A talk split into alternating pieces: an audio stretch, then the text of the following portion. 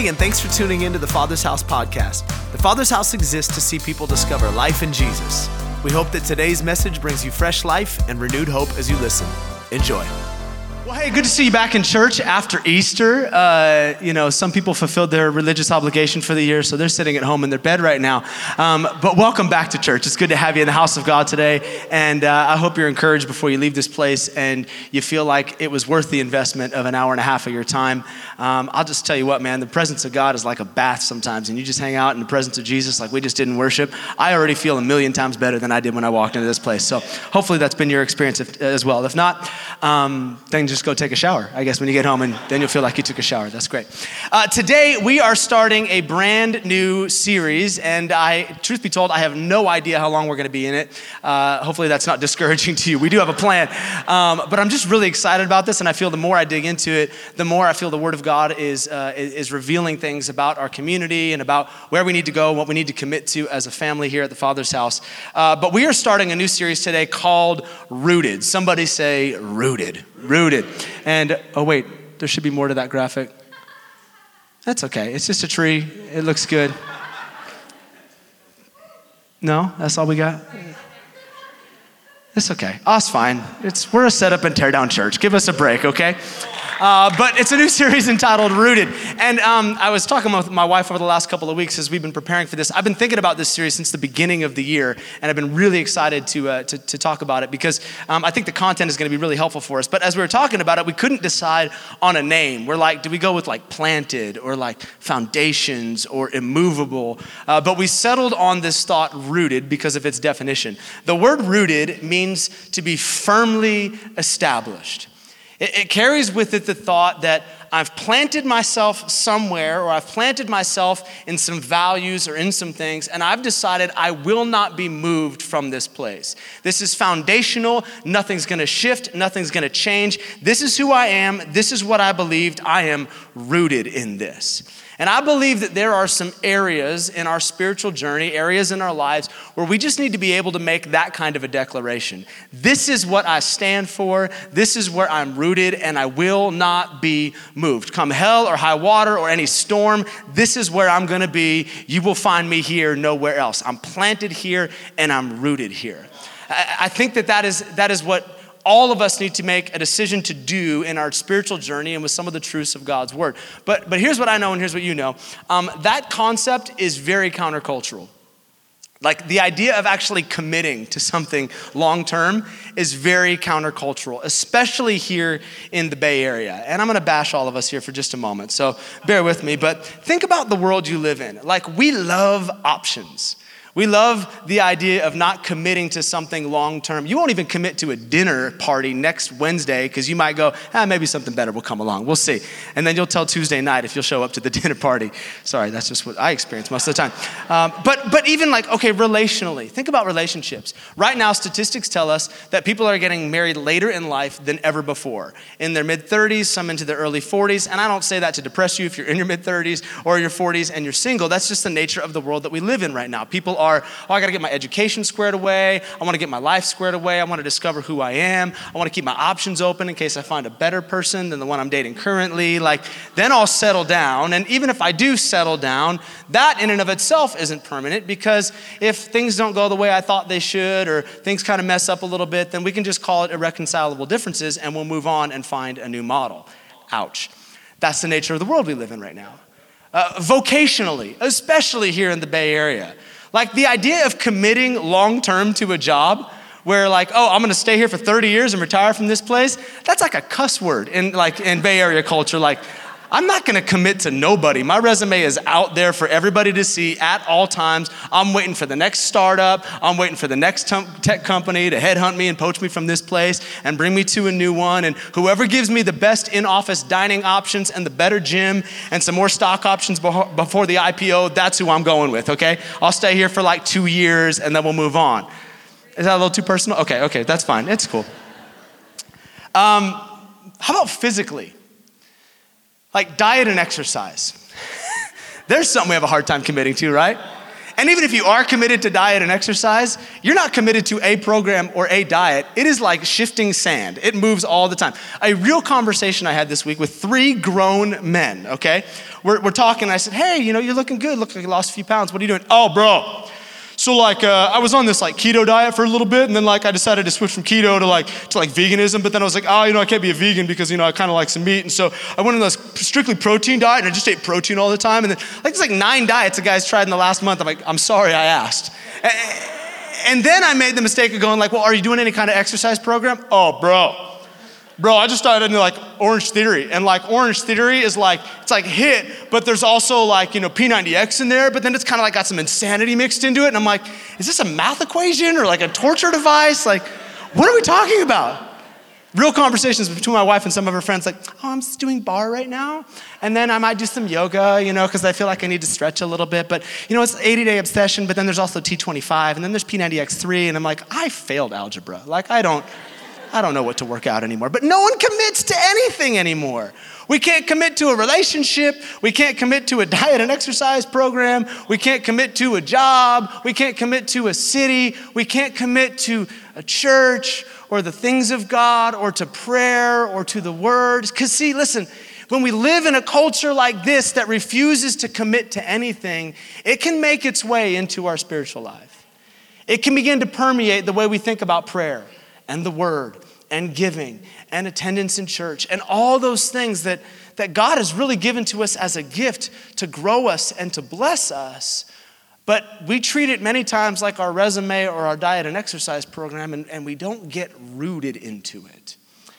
But here's what I know to be true.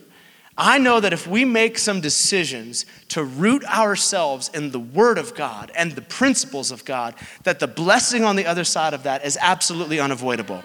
As we're going to see, we go through this series, here's what you're going to find. Those who are rooted always produce fruit. God wants your life to be fruitful. He wants you to be blessed. He wants you to have influence. He wants you to understand your purpose. He wants to bless your finances. He wants to bless your family. But all of that is the byproduct of rooting ourselves in the things of God and in the principles of God.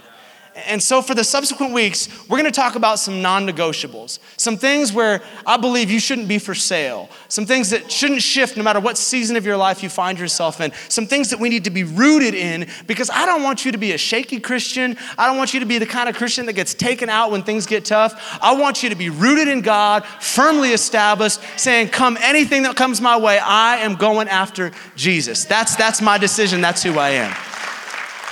So here's where we're going to start. Today, we're going to start where you would start if you were to plant yourself or root yourself in the dirt. If you were going to start an apple tree orchard, or you were going to start an orange tree orchard or whatever, you would start by looking at the quality of the dirt you were going to plant yourself into. And so today we're going to look at the dirt. And I'm going to title this sermon this morning, and we'll pray in just a second, Get Yo Dirt Right. Come on, turn to somebody next to you and say, get yo dirt right. Okay, now say it like you're not white, okay? Like, get your dirt right. No, come on, get a little attitude in it. Like, get yo dirt right. Like, get into it a little bit. Get yo dirt right. All right, calm down. Let's pray, and we're going to get into this. Jesus, we love you this morning, and we thank you for your presence. We thank you for the opportunity to celebrate with people that are getting baptized in water and that have children on the way, and so many stories of what you're doing in people's lives that we get to celebrate. And this morning, as we go to your word, I pray that you would do what you've promised to do. You said that as your word is sown, that it never returns void, that it always produces a harvest. And God, I pray over every heart represented in this room, from those that have never been to a church before, those that are checking us out today, those who call this place home, regardless of where we're at in our spiritual journey, I pray that this word would land on good soil and it would produce much fruit. God, transform us before we leave this place. And Lord, we also pray that at 12:30, when the Warriors face off against the Houston Rockets, we just pray healing over Steph's ankle right now. We pray healing over Clay Thompson right now. And Boogie. We pray healing over Clay's three-point shot. And Lord, just today, I pray that there'd be victory in Jesus' name. Okay, amen. Listen, I got y'all here. We're going to intercede. That's just what we do. This is the Lord's house. It will be known as a house of prayer. All right. All right. If you have a Bible, open it up to the book of Luke, chapter 8, and we're going to go to verse 4. And I'll forewarn you before we start reading. This is a parable.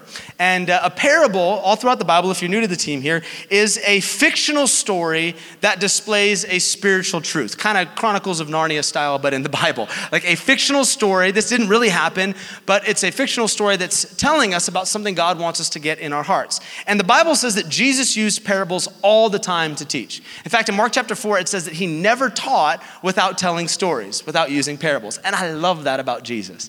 I love that he didn't just stick to what it said in the Old Testament, but that he told stories to apply what he was saying to people's lives so that they could get it. And if you're here and you've been coming to the church for a little while and you get angry that I tell a whole bunch of stories, I'm just trying to be like Jesus. Okay.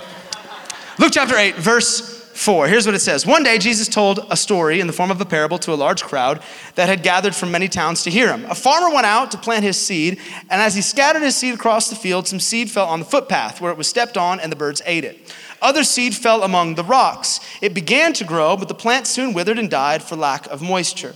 Other seed fell among the thorns that grew up with it and choked out the tender plants, and still other seed fell on fertile soil. This seed grew and produced a crop that was 100 times as much as had been planted. When he'd said this, he called out, "Anyone with ears to hear should listen and understand." I think that's what he's saying to us this morning. Anyone with ears to hear should hear this and understand. So after Jesus tells this story, his disciples come to him and they're like, "Hey, Jesus, I know you said like people with ears to hear should like understand. We don't understand. So can you actually tell us what this parable means?" And so Jesus picks up in verse 11 and he says, "This is the meaning of the parable. The seed is God's word. The seeds that fell on the footpath represent those who hear the message only to have the devil come and take it away from their hearts and prevent them from believing and being saved. The seeds on the rocky soil represent those who hear the message. They receive it with joy, but since they don't have deep roots," somebody say deep roots. "Deep roots, they believe for a while, and then they fall away when temptation comes. The seed that fell among the thorns represents those who hear the message, but all too quickly the message is crowded out by the cares and the riches and the pleasures of this life, and so they never grow into maturity. And the seed that fell on good soil represents honest, good-hearted people who hear God's word, they cling to it, and they patiently produce a harvest." So we're going to dive into this a little bit. Now, I mentioned it's a parable. And anytime you hear a parable in God's word, you have to ask yourself two questions, because this proves to be true in every parable. You won't be able to apply it without answering these two questions. Who am I in the story, and who is God in the story? Who's God and who am I? So I'll give you some hints here. The Bible says that, according to this scripture, that Jesus himself is the farmer. He's the one who goes out and scatters the seed. So you're not the farmer. Furthermore, it tells us that the seed itself is the word of God. The Rhema word of God, the spoken word of God. This is the Logos word of God, the spoken word of God. So what God has to say about any given situation you find yourself in. Rest assured today, whatever you're facing, God has something to say about it. His voice wants to speak into whatever you're walking through right now. So his voice, his word represents the seed. So we've got the farmer, we've got the seed. There's only one thing left, the dirt. So, you're the dirt. Now, before you get offended and you're like, "Okay, why are you going to call me dirt?" There is something worse than being dirt, and that is my particular role in this whole scenario.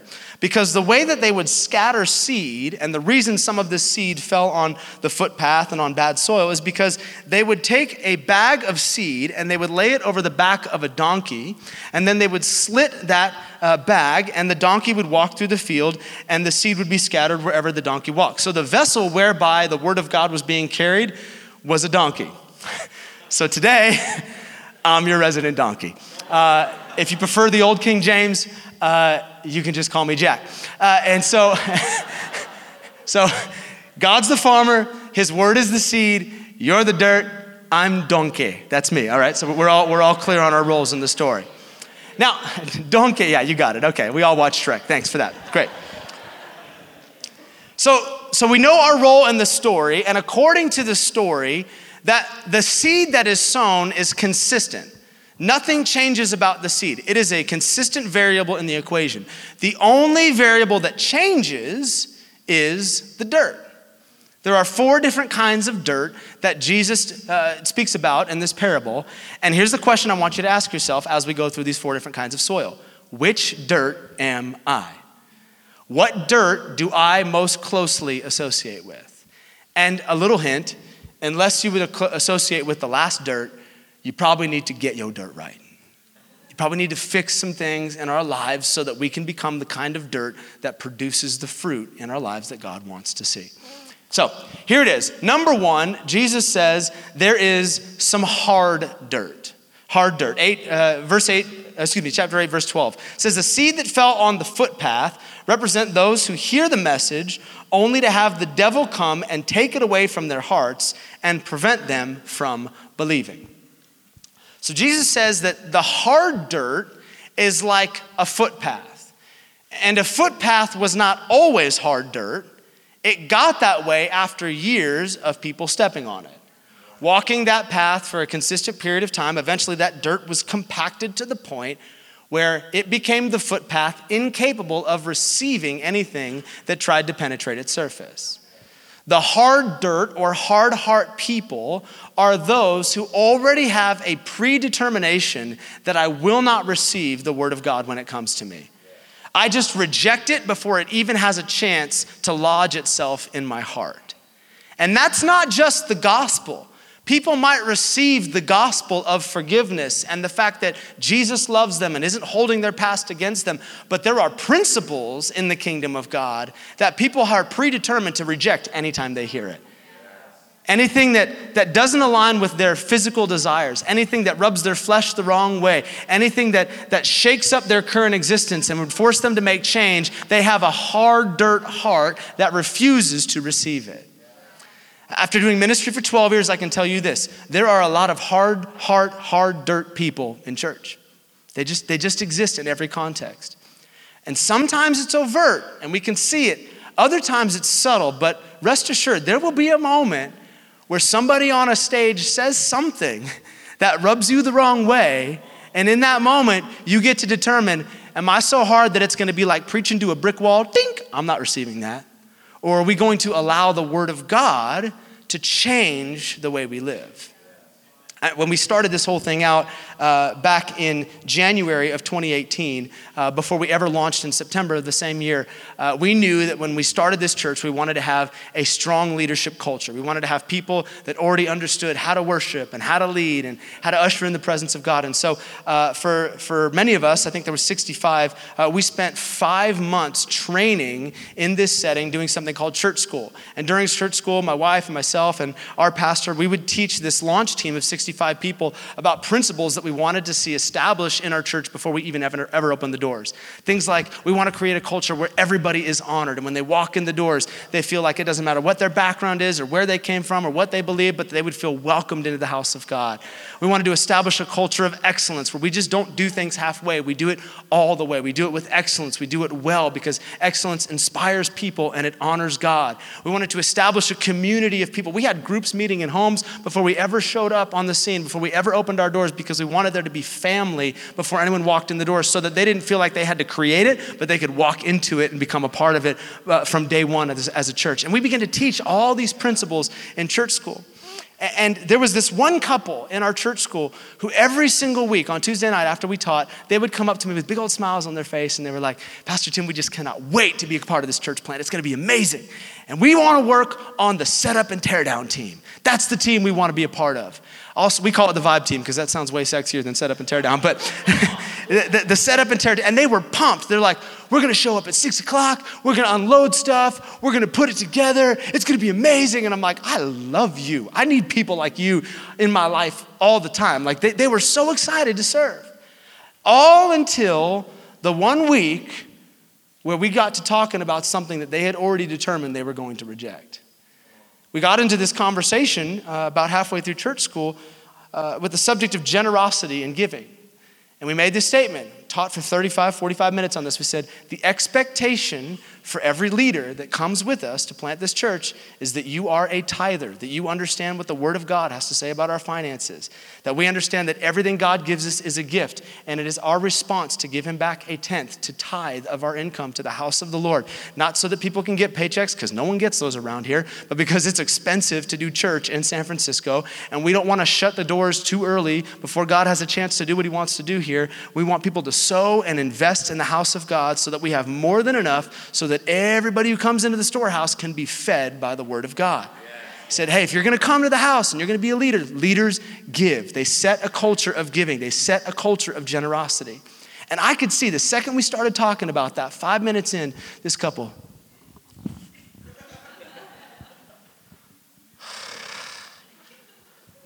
Started rolling their eyes, arms crossed. Ding, ding, ding. About halfway through the class, they're like whispering to each other. They're just like sighing all the time. I'm like, gosh, this is really rude. I can see you. You're in the second row. And as soon as the class finished, every week prior to this, they would come running up to us. Well, Pastor Tim, we just can't wait to be part of the church. It's going to be amazing. Blah, blah. They just bolted for the door. And that night, unsurprisingly, I got an email from them, and they said, you know, we just don't feel like God is calling us to be a part of the launch team in San Francisco any longer. What is that? That's hard dirt. I wasn't preaching anything unbiblical. This was not my opinion. This was the Word of God. It was a seed that God was trying to plant in their heart, but because of the hardness of their hearts, they were unwilling to receive the seed, and therefore they are not producing a harvest in this area of their lives. And I used to get frustrated when that stuff would happen to me. I was a youth pastor for 10 years. Talk about preaching to some brick walls all day long. Like, they don't want to hear what you have to say. That is a hard-hearted group. And I remember years in getting really frustrated about the fact that I felt like nothing was changing in our youth ministry. And a friend of mine came up to me and he gave me this word, and I've clung to it ever since. And I cling to it even now when I feel like things aren't landing on the soil I want it to. He said, hey, I was praying for you this morning and the Holy Spirit gave me a word for you. He said, I see a picture of you up there on the stage and you're preaching and you're trying to throw out seed from the stage. And as you're throwing out seed, it's like hitting hard ground and it's not being received by the people that you're preaching to. And he said, but that's because it's not your job to sow the seed. You're trying to do something that's God's job to do. He said, what you're doing up there is you're taking buckets of water and you're just chucking it out over the ground. And over time, that ground will become soft enough to receive what God wants to do. But don't take responsibility for something that isn't your responsibility. Your job is to just chuck the water out there until it's ready to receive God's word. And I've clung to that. So listen, if you're here today, and whether it's what I'm saying right now or what we said in weeks past or what I'm going to say in a few weeks from now, and you're like, I'm not ready to receive that. Well, just welcome to the splash zone. I'm going to just keep preaching the Word of God and hope that one day the heart is ready to receive what God's Word has to say about it. Because I want you to be fruitful. I don't want you to be stuck where you're at, incapable of receiving the blessing of the Lord because of a hard heart. Let His presence and His house and His word wash over you so that you can receive what He has to say. Amen? Amen. All right. Number two, Jesus says the second batch is the rocky dirt, the rocky dirt. Luke chapter 8, verse 13 says, the seeds on rocky soil represent those who hear the message and receive it with joy, but since they don't have deep roots, they believe for a while, then they fall away when they face temptation. So here we're told that there are people whose hearts are a little rocky. They gladly receive what God's word has to say. Thank you, Lord, for your word. I receive it. I'm going to change. Things are going to be amazing. And then shortly thereafter, the second they are tempted in an area of their life that contradicts that word that they held on to, they fall into the temptation instead of staying rooted in what God's word has to say. It's the cyclical Christianity, the kind of Christianity that involves a whole lot of repentance for the same stuff over and over and over and over again.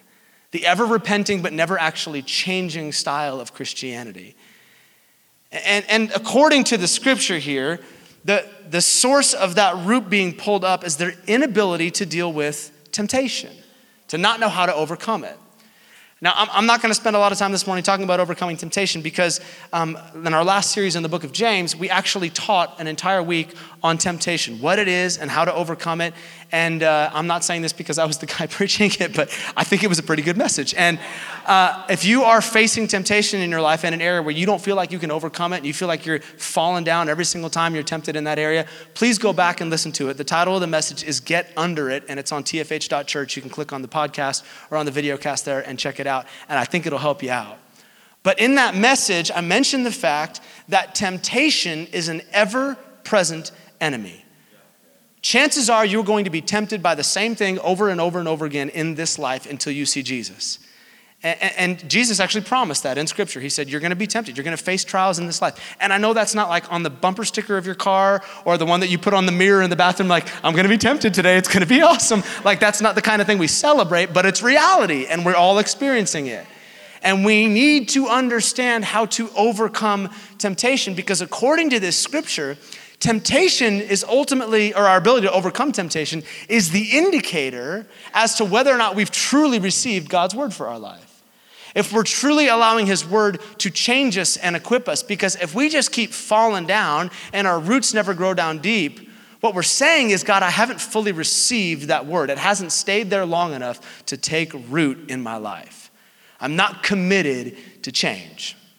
Let me give you an example, and I've been beating up on you a lot, so let me beat up on myself. My wife and I were going on vacation in a couple of weeks, and we like to vacation near beaches. And so we're going to an area where there is a beach, and we are keenly aware of the fact that we're going to spend some time around each other in our bathing suits. And so we are working on the beach bodies right now, like it's important to us. I don't know why, by the way. We've been married for like 15 years, and like this is what you get, but apparently we're into looking better for each other. So at the beginning of April, my wife said to me, hey, this month, no sugar. Sugar-free April in the Biddle household. And I'm like, okay. So we started the month out strong literally for one day, all right? April 1st, we had no sugar. April 2nd, we went out with my friend Manley over here somewhere, and we went out with him and his girlfriend, and afterwards we discovered that they had never been to Dandelion Chocolates in the city, and so we felt it was our obligation to introduce them to Dandelion Chocolate. We're like, oh, we'll just take a quick break from the diet and it'll be great. So then the next day, we got back strong for a few days, and then we had a meeting at our house. And so my wife said, oh, we should make cookies for all the people that are coming over for the meeting. And my wife makes some incredible chocolate chip cookies. They're game changer. So, facts, okay, facts. So she makes these chocolate chip cookies, and she decides to make a whole bunch of extra batter because we're going to make cookies for our neighbors. We've never done that before, but apparently it was a good idea in the moment. What you need to know about me is if there's cookie dough in the fridge, I'm eating that thing like ice cream, okay, while I'm watching television at nighttime. So makes the cookies. We break our diet again on day 4, and then I shovel down cookie dough for about the next week, and our neighbors never get a single cookie. So then a couple of days ago, she comes back to the house after being at her grandma's for a couple of days, and she's like, I stopped by my favorite grocery store, and you know they sell our favorite chocolate cake, and so I brought this chocolate cake home. I'm like, what happened to no sugar in April? Like, I'm trying to get the beach body going here. What happened? We made a commitment to something at the beginning of the month, and then we broke it. And then we made a commitment again, and then we broke it. And when I faced temptation in the fridge, I broke it. And when chocolate cake was facing me in my living room, I broke. What is that? I think we've all done that in our faith, right? Where, God, I'm never going to do it again. I promise this is the last time. But then the temptation comes, and we slip up again.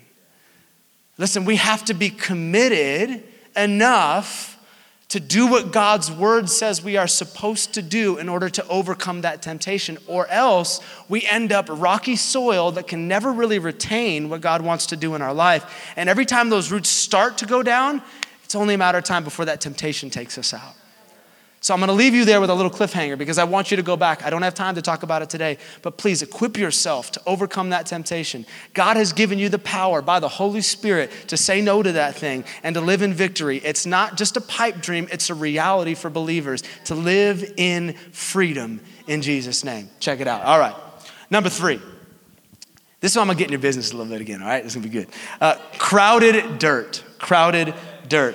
I think this is the one that many of us fall into, and we probably have found ourselves in seasons of this. Maybe you're here right now, please don't hear Tim, hear the Holy Spirit today. I promise he wants to say something to you about this. Luke 8:14. The seeds that fell among the thorns represent those who hear the message, but all too quickly the message is crowded out by the cares, riches, and pleasures of this life. And so they never grow into maturity.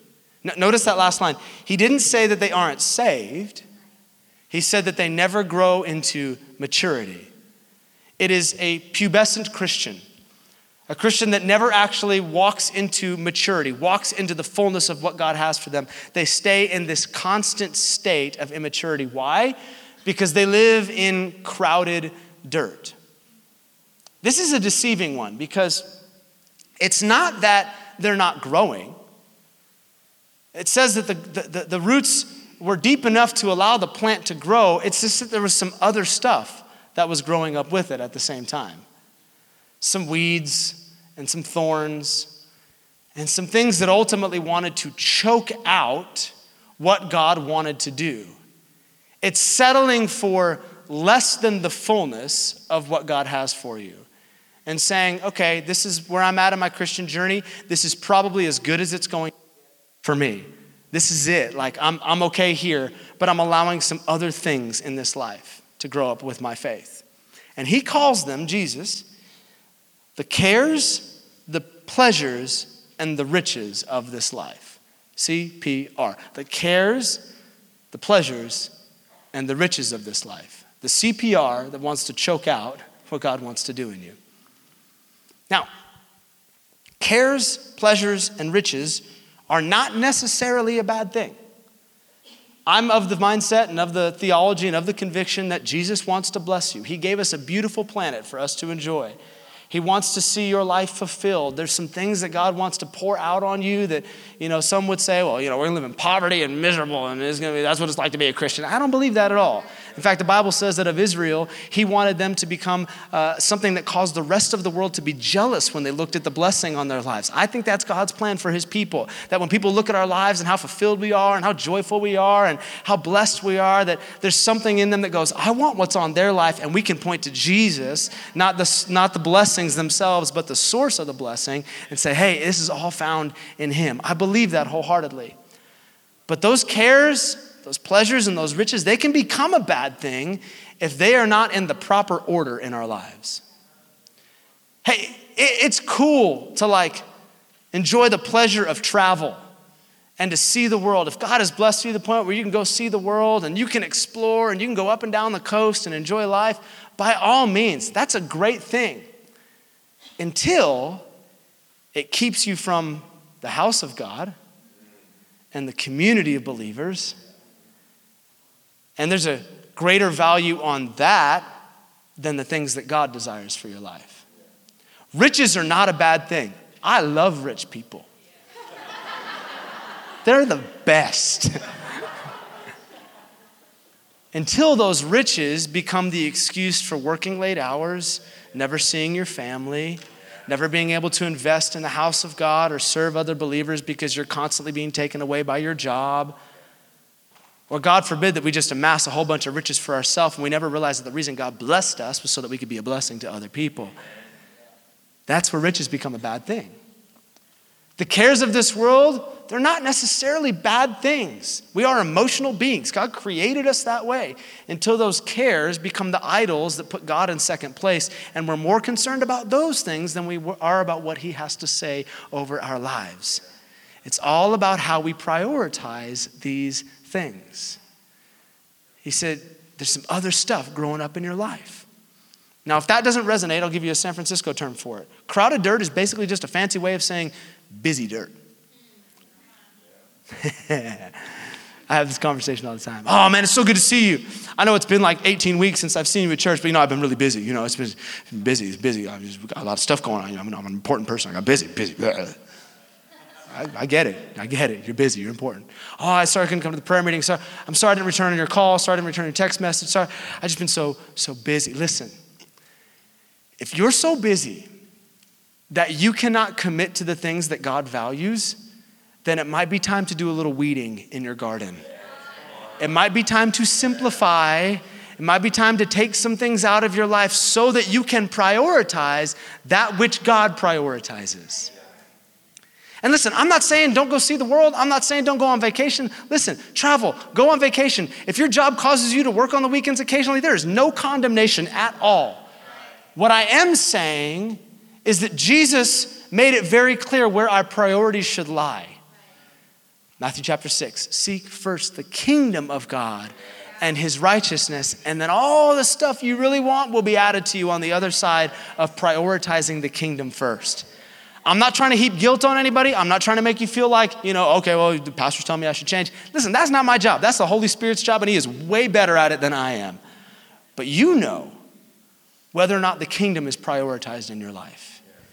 You know when you close your eyes and you do the mental account of where your life is at, if God is first. And if he's not, you might find yourself in some crowded dirt, and it's time to get rid of some stuff and simplify so that you can seek first the kingdom. Last one, and this is the one that we all should be, good dirt. Good dirt. Come on, turn to the person next to you and say, hey, you look like good dirt. Good dirt. All right. In fact, let me invite the band up to give the illusion that I'm stopping soon, because I probably should according to the clock. Luke chapter 8, verse 15. The seeds that fell on the good soil represent honest, good-hearted people who hear God's word, they cling to it, and they patiently produce a harvest. That is God's desire for all of our lives, that we would all produce a harvest, that we would live fruitful lives. And here's how we become the good dirt that he's referring to here. He said good-hearted people, good dirt. Once we've addressed the hard-heartedness, once we've gotten rid of the rocks, once we've uncrowded the garden and we've made sure that the soil is good, here's what makes us good-hearted people. He said they have the ability, whoa, touch him, Jesus. They have the ability to cling to the seed and patiently produce a harvest. Cling to the seed and patiently produce a harvest. To stay there long enough to see a harvest. I brought dirt with me today, and I have a few apple seeds here. And this is good dirt. I bought it at the store, so it's great dirt. It's got all the nutrients it needs to really grow some seeds. Now, if I took this apple seed and I buried it inside that dirt, picture this is a much larger vase, of course. If it stayed there long enough and it was watered and it was exposed to the sunlight, eventually that little seed will produce an amazing tree where you can find hundreds of apples that have other seeds on the inside of them, and they'll produce after their own kind, and something amazing will come out of that little seed. But that seed has to stay in the ground long enough to take root. Otherwise, it's gonna jump out of there and look exactly like it did when it went in. Imagine if this dirt just got really frustrated, like, you're taking forever to turn into an apple tree. I am sick and tired of waiting for you to become an apple tree. That's it, get out of here. And he boots out the seed. Well, even though it looks like good dirt, it wasn't clinging to the seed long enough to patiently produce a harvest. It has to stay long enough to put down roots. Let me give you another word or a spelling for patient. Ready? T-I-M-E. Time. God said in Genesis chapter 8, as long as the earth remains, in other words, as long as we're here breathing, this principle is going to prove to be true. There will be seed, time, and harvest. No one of them mutually exclusive. You gotta have all three. If you want a harvest, you have to have seed and time. Here's the equation. Seed plus time equals harvest. If you want a harvest in your marriage, if you want a harvest in your finances, if you want a harvest in your purpose, if you want a harvest in your job, if you want a harvest in your relationships, seed, time, then harvest. We love the seed. God, thanks for doing something new in my life. This is amazing. We love the harvest. My prayers are answered. We have a baby. We hate the time. We hate the time. I was talking to Michael, who was baptized earlier this week, and we were sitting down for breakfast. And I said, hey, remind me again what you do for a living. And he said, oh, I work in hydroponics. I said, oh, so you sell weed, cool. And he's like, no, I work in hydroponics and we work with lettuce. And I'm like, oh, the devil's lettuce. Okay, yeah, I get it, okay. And he's like, no, moron, like iceberg and kale and like romaine. And I'm like, oh, okay, you work with real lettuce. And he says to me, our company has engineered this system whereby from seed till harvest, you can get a full head of lettuce in 12 days. I said, in 12 days? He said, yes, and it tastes better than the stuff that grows in the ground. You don't have to deal with all the pesticides and the stuff. I mean, it's just amazing. It's great lettuce. From seed to harvest, 12 days, that's it. What would normally take months takes days. And I said, hey, I'm using that in the sermon this weekend. He said, go ahead. I said, you're sure you don't sell weed, right? He's like, no, that's not what it is. I said, okay, good. Why? Because I think that's what all of us want. We want a 12-day harvest. We want the fulfillment and the fruit of what God has to offer us without having to embrace the season of time. But Jesus wrote this scripture well before hydroponics ever showed up on the scene. There is an unavoidable principle called time in our lives. And if we are going to see what God wants to produce in our lives, if we want the fruitfulness, we have to be committed to the season of time. Time is the crucible that where the roots are allowed to go down deep enough into our hearts to produce not just a momentary change, but a lasting change. Fruit that will remain. And if we stay planted long enough and we stay rooted long enough and we allow his word to go down deep into our hearts and we cling to it patiently, the fruit will be sweeter. The fruit will be more enjoyable for everyone else around us. It will be the fullness of what he has for us. We just have to be willing to commit to the season of time. So I'm gonna end with this question. Where are you trying to escape from right now? Where God is saying, stay planted? Where are you trying to run? Where God's like, just stay here a little longer and your roots are gonna go down a little bit deeper. Pray again, believe again. Just put your foot down and say, I'm not gonna be moved in this thing, and I promise you there is a harvest coming on the other side of it. Because as long as the earth remains, as long as I've given you a seed in your heart and you're willing to endure the time, there is an inevitable harvest that is coming. I believe there's a harvest for your finances. I believe there's a harvest for your marriage. I believe there's a harvest for your purpose. I believe there's a harvest for our city if we will just stay planted long enough to see it come to pass. Hey, thanks for taking the time to listen to the Father's House podcast. We hope it helped you wherever you're at in your journey. And listen, we want to pray with you if you're going through something right now that's difficult. You can go to our website, tfh.church, and click on the prayer and praise link and tell us how to join you in prayer. Until next time, be blessed.